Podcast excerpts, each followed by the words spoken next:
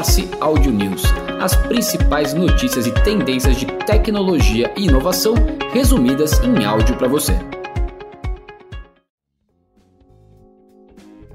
Olá, este é o Morse Audio News do dia 22 de junho de 2023, com as principais notícias de tecnologia e inovação que você pode aplicar no seu dia a dia. Começamos aqui com a editoria especial Cannes Lions 2023, o festival de publicidade que acontece em Cannes e premia com os leões as principais campanhas e as principais ideias do mercado. O Brasil chega a 65 leões no festival. No terceiro dia de premiações, o país soma 25 troféus aos 40 que já vinha ganho. No total, dos 65 leões já conquistados, dois são de Grand Prix, 8 ouros, 24 pratas e 33 bronzes. E a agência brasileira Almap leva o Grand Prix de Criatividade B2B. O case foi criado para a Bolsa de Valores do Brasil e com a frase Oportunidades como essa só aparecem de bilhões em bilhões de anos cria uma provocação ao transformar a Terra em uma empresa de capital aberto com foco em incentivar a adesão de companhias aos compromissos lançados pelas Nações Unidas em 2000. A ideia é que as pessoas e as empresas possam investir na Terra como se fosse um outro tipo qualquer de investimento.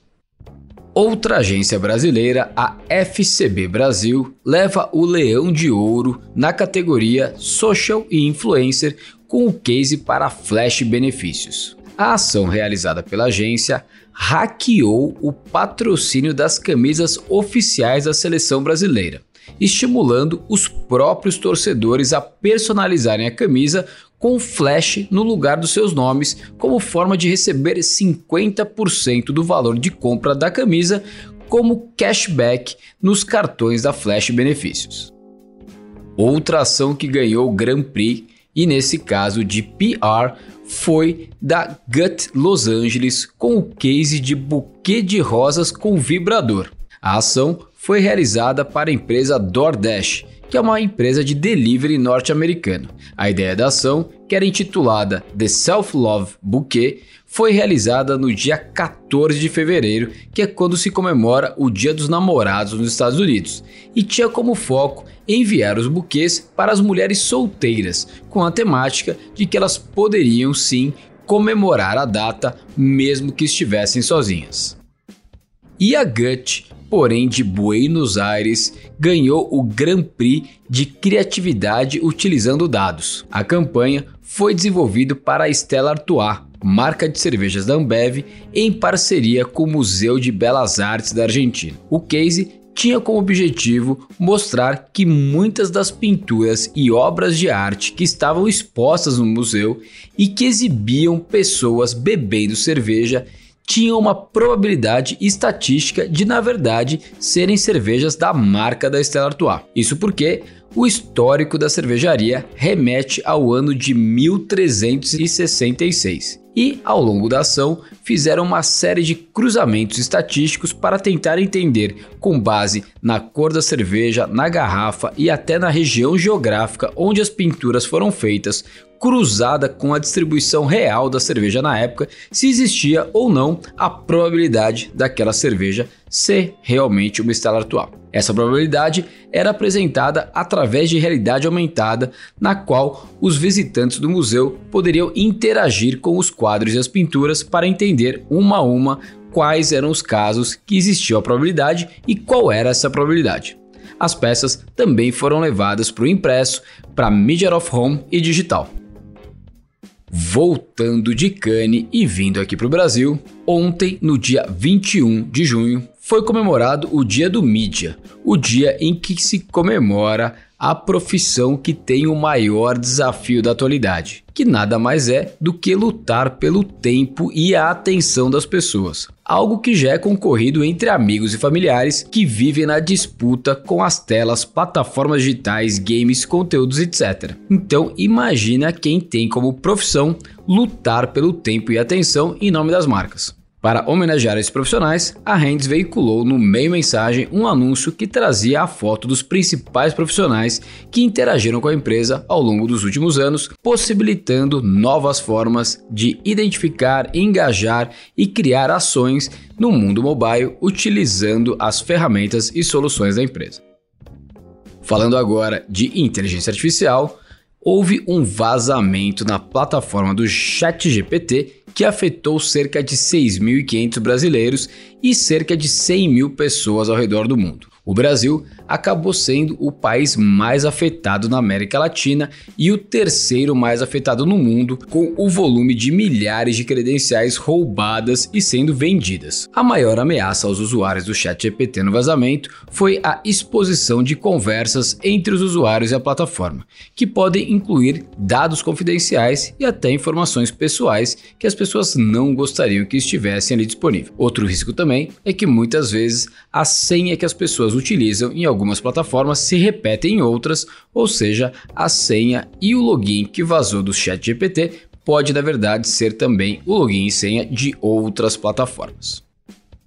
Agora falando da nossa editoria Digitaliza AI, que traz as principais novidades, tendências e promoções relacionadas às soluções para digitalizar negócios. E aqui, falando também do ChatGPT, a novidade é que a empresa deve lançar a sua própria loja de aplicativos. A OpenAI, que é a criadora do ChatGPT, deve apresentar uma loja de aplicativos destinada a apresentar e promover os produtos e plataformas que utilizem as soluções de inteligência artificial da empresa. A tendência de empresas utilizarem lojas de aplicativos para divulgarem soluções que são relacionadas aos seus produtos e serviços foi tema já do Morse Trends aqui do Morse. Então, se você quiser saber mais sobre essa temática, basta acessar morse.news e procurar o nosso artigo que fala exatamente sobre o tamanho, o potencial e as oportunidades de empresas que criam lojas de apps para agregar valor às suas soluções e aos seus produtos.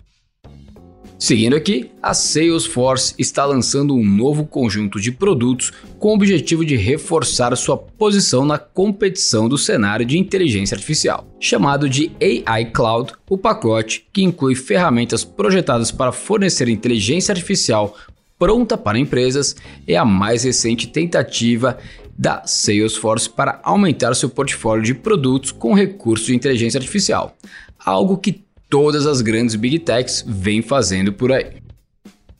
Falando agora de redes sociais, o TikTok lança um novo push de compras in stream. Nas últimas semanas, os usuários do Reino Unido começaram a ver um novo recurso de compras no aplicativo TikTok chamado Trendbit, uma seção que oferece itens que se mostram populares em vídeos. O projeto utiliza o conhecimento do TikTok sobre itens que estão se tornando mais virais no aplicativo, permitindo que a ByteDance, que é a criadora do aplicativo, adquira ou crie esses itens. A empresa então promove fortemente os produtos Trendbit. A vantagem para o TikTok seria a capacidade de acessar produtos de tendências mais rapidamente, além de obter lucro direto de qualquer venda. Agora, falando sobre games, a Twitch plataforma de vídeo focada ao universo gamer registra 1,7 bilhão de horas de audiência em maio. O número representa um aumento de 5% nas visualizações quando comparado a abril, de acordo com o relatório mensal da State of Stream. Os jogos mais vistos no Twitch eram familiares, já que League of Legends, Valorant e Grand Theft Auto foram os três títulos mais vistos.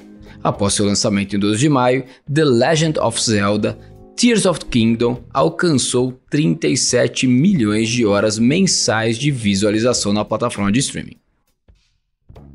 E agora, falando de M&A e deals que movimentaram o mercado, a ViaSoft e a Berta Capital criam um fundo de 100 milhões de reais para investir em tecnologia para o agronegócio. A ViaSoft que é uma empresa de softwares para gestão empresarial, e a Berta Capital, gestora de investimentos que conecta corporações ao mercado de capitais startup, se uniram com a expectativa de investir em até 15 startups diferentes focadas em soluções para um dos setores mais estratégicos da economia brasileira, que é o agronegócio. E o Dropbox cria um fundo de 50 milhões de dólares para investir em startups de inteligência artificial. A empresa, especializada em soluções de backup na nuvem, anunciou o Dropbox Ventures, fundo de capital para apoiar as startups, que além dos recursos financeiros, terá também o papel de orientar as empresas para que criem produtos de inteligência artificial que moldem o futuro do trabalho. E Fechando o Morse Audio News de hoje, o SoftBank volta ao ataque com cerca de 35 bilhões de dólares em caixa.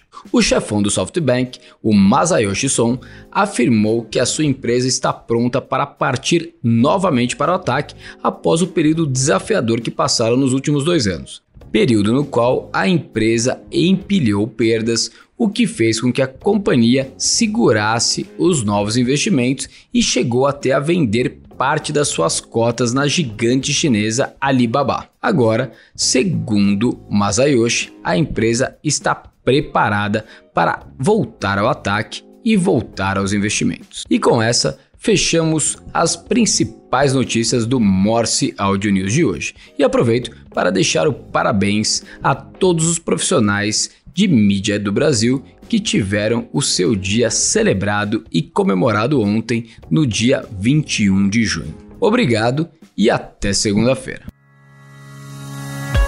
Morse Audio News as principais notícias e tendências de tecnologia e inovação resumidas em áudio para você.